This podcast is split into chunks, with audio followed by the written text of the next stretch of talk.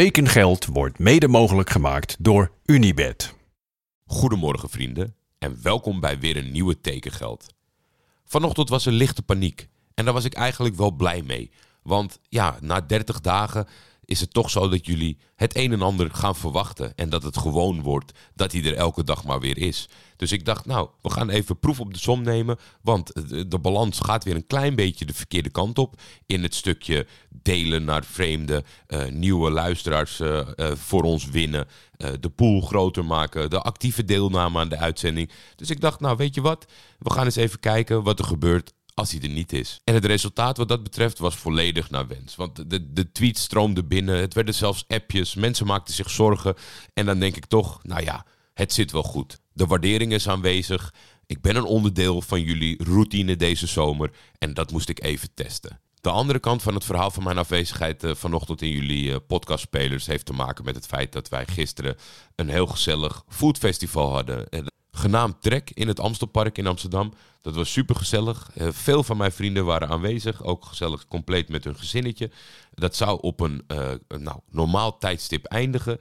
Jammer genoeg woont er iemand uh, vlak bij het park, dus moesten we ook nog even daar naartoe. Ik zal jullie het een en ander besparen qua details van de, van de avond slash nacht. Maar aan de hand van de barbecue koning van Diemen ben ik toch veilig thuisgekomen. Maar zag ik het niet helemaal zitten om nog het een en ander qua transfers met jullie door te nemen. Dan over naar de orde van de dag, de transfers. Uh, in de nul aflevering is zijn naam al genoemd. En in die uitzending zeg ik, je zal zijn naam deze zomer maar één keer hier horen. Alleen, ja, daar had ik mezelf wel een beetje mee uh, in een benarde situatie gebracht. Want stel dat de transfer wel rond zou komen, hoe moet ik hem dan noemen? Dus ik laat het over aan twee experts Eerst zullen jullie horen wat Sam Verhaalten van deze transfer vindt. En daarna horen jullie Freek Jansen. Hey Jordi, je vroeg me wat te zeggen over de transfer van Steven Bergwijn naar Ajax. Ja, ik denk echt een toptransfer eh, natuurlijk. Meer dan 31 miljoen, daar zal het vooral veel over gaan. Maar ik denk dat dat wel te verantwoorden is. Eh, doet hij het een paar jaar goed, dan uh, haal je dat er zo uit, uh, net als Haller. En over Haller gesproken, die heb je voor net zoveel verkocht. Dus effectief zou je kunnen zeggen, heeft Ajax Haller deze transferperiode ingewisseld voor Bergwijn. En ik denk dat je daarmee zowel voetballend als qua restwaarde er niet op achteruit bent gegaan. Ik denk als supporter van Ajax, eh, voor fanatiekere supporters zal het misschien nog een themaatje zijn dat Bergwijn toen hij van PSV naar Spurs ging, bij zijn presentatie bij Spurs had gezegd dat hij keihard had gejuicht voor Spurs toen uh, ze van Ajax wonnen in de halve finale van de Champions League. Um, ja, kwam op mij een beetje opportunistisch uh, over. Ik denk dat het vooral koren op de molen was voor, voor PSV-supporters. Wat ik eigenlijk veel meer vond zeggen was een item een paar maanden later. Dat was uh, in maart uh, 2020. Een van de laatste uitzendingen van De Wereld Draait Door. Een prachtige uitzending hebben zij toen gemaakt over Appinouri... met uh, Frenkie de Jong, Donny van der Beek en Steven Bergwijn aan tafel. En daar vertelde Steven Bergwijn over zijn vriendschap met, uh, met Nouri. Kennen elkaar vanaf de F's. Echt een mooie uh, voetbalvriendschap daar opgebouwd. Er waren echt beste maatjes. Steven Bergwijn vertelde dat hij vaak een heet, heet hoofd was in de jeugd. En Appie die kalmeerde hem dan vaak. Ze gingen vaak samen schaatsen op de Jaap Edebaan. Vond ik ook een mooi beeld. En toen Bergwijn uiteindelijk wegging uit de jeugd van Ajax... toen uh, heeft Nouri hem nog geprobeerd over te halen te blijven. Maar toen zei hij, oké, nou, als, je, als je wil gaan, dan moet je gaan. Maar we gaan ooit samen op het hoogste niveau spelen. En toen Bergwijn dat vertelde in die uitzending... toen stokte zijn stem. Toen stopte hij met praten. En de rest van de uitzending heeft hij ook niks meer gezegd. En uh, ja, dat was gewoon een heel... Uh, ja, best wel intens moment... wat heel veel zei zonder dat er heel veel gezegd werd. En nu is Bergwijn gepresenteerd bij Ajax als recordaankoop... en is hij op de foto gegaan met Monouri, de oudere broer van Appie. En ik beeld me dan zo in dat, dat ergens in, in het huis van de familie Nouri... dat Appie Nouri daar zit met een grote glimlach op zijn gezicht deze dagen. En ik denk dat je dan als Ajax-supporter niks anders kan doen... dan ook een grote glimlach op je gezicht hebben... en, en heel blij zijn met deze transfer. Jordi, jij vroeg mij naar Steven Bergwijn en natuurlijk zijn transfer naar Ajax. Ja, lang verwacht hè, heel lang verwacht. Volgens mij uh, wel meerdere transferperiodes dat Ajax hier zo druk mee was.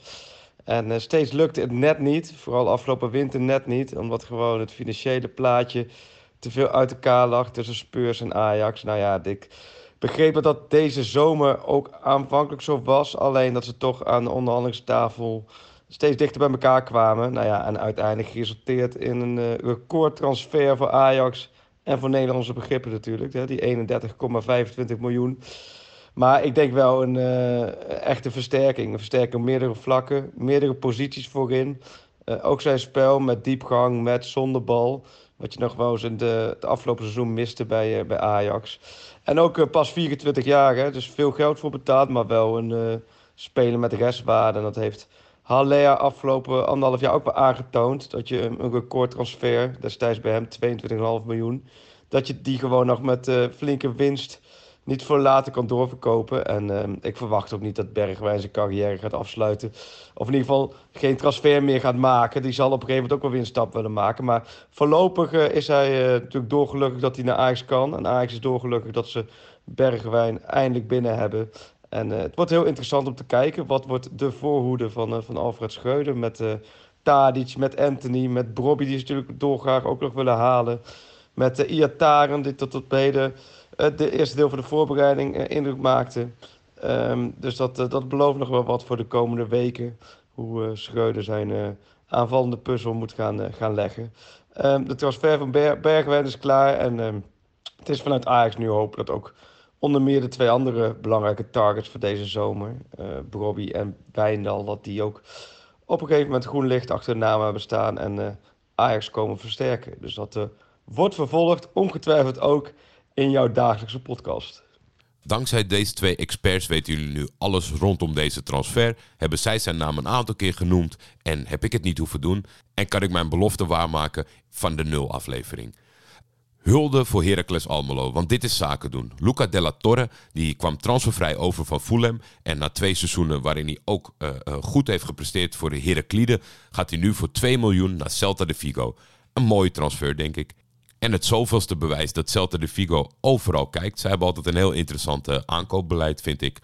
Jordi Weerman die komt terug naar Nederland. De centrale middenvelder uit de jeugdopleiding van Feyenoord. Die inmiddels 23 is. En twee seizoenen lang dicht tegen de basis aan zat. Uh, veel speelminuten heeft gemaakt, maar niet alles bij Luzern. Uh, is verhuurd aan ADO Den Haag. Ik denk een uh, goede aanwinst voor ADO. Daarna gaan we naar Yiğit Emre Celtic. Die kwam transfervrij over van de talentenkweekvijver Altenor naar Fortuna Sittard heeft bij Fortuna nog geen speelminuut gemaakt op het hoogste niveau. De aanvallende middenvelder gaat nu proberen om die speelminuten en die ervaring wel op te doen op het tweede niveau in Polen bij Podbeskici. Podbeskici. Ik heb nog nooit van ze gehoord. Leuke clubnaam.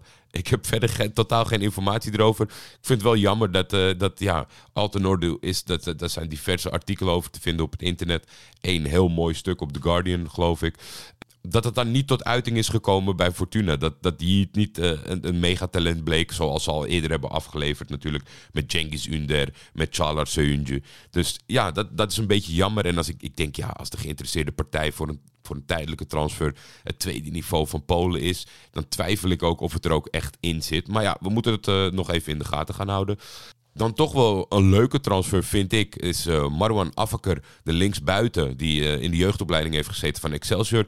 Die bungelt letterlijk tussen het amateur en het profniveau. Hij ging naar Katwijk, kreeg nog een kans bij Jong Sparta, IJsselmeervogels. En nu zegt Topos, laat het bij ons maar zien. Dus ja, ik ben heel benieuwd. Je kan van dichtbij zeg maar, deze strijd gaan volgen of Marwan het redt. Uh, ik vind het in ieder geval leuk dat Os hem de kans biedt.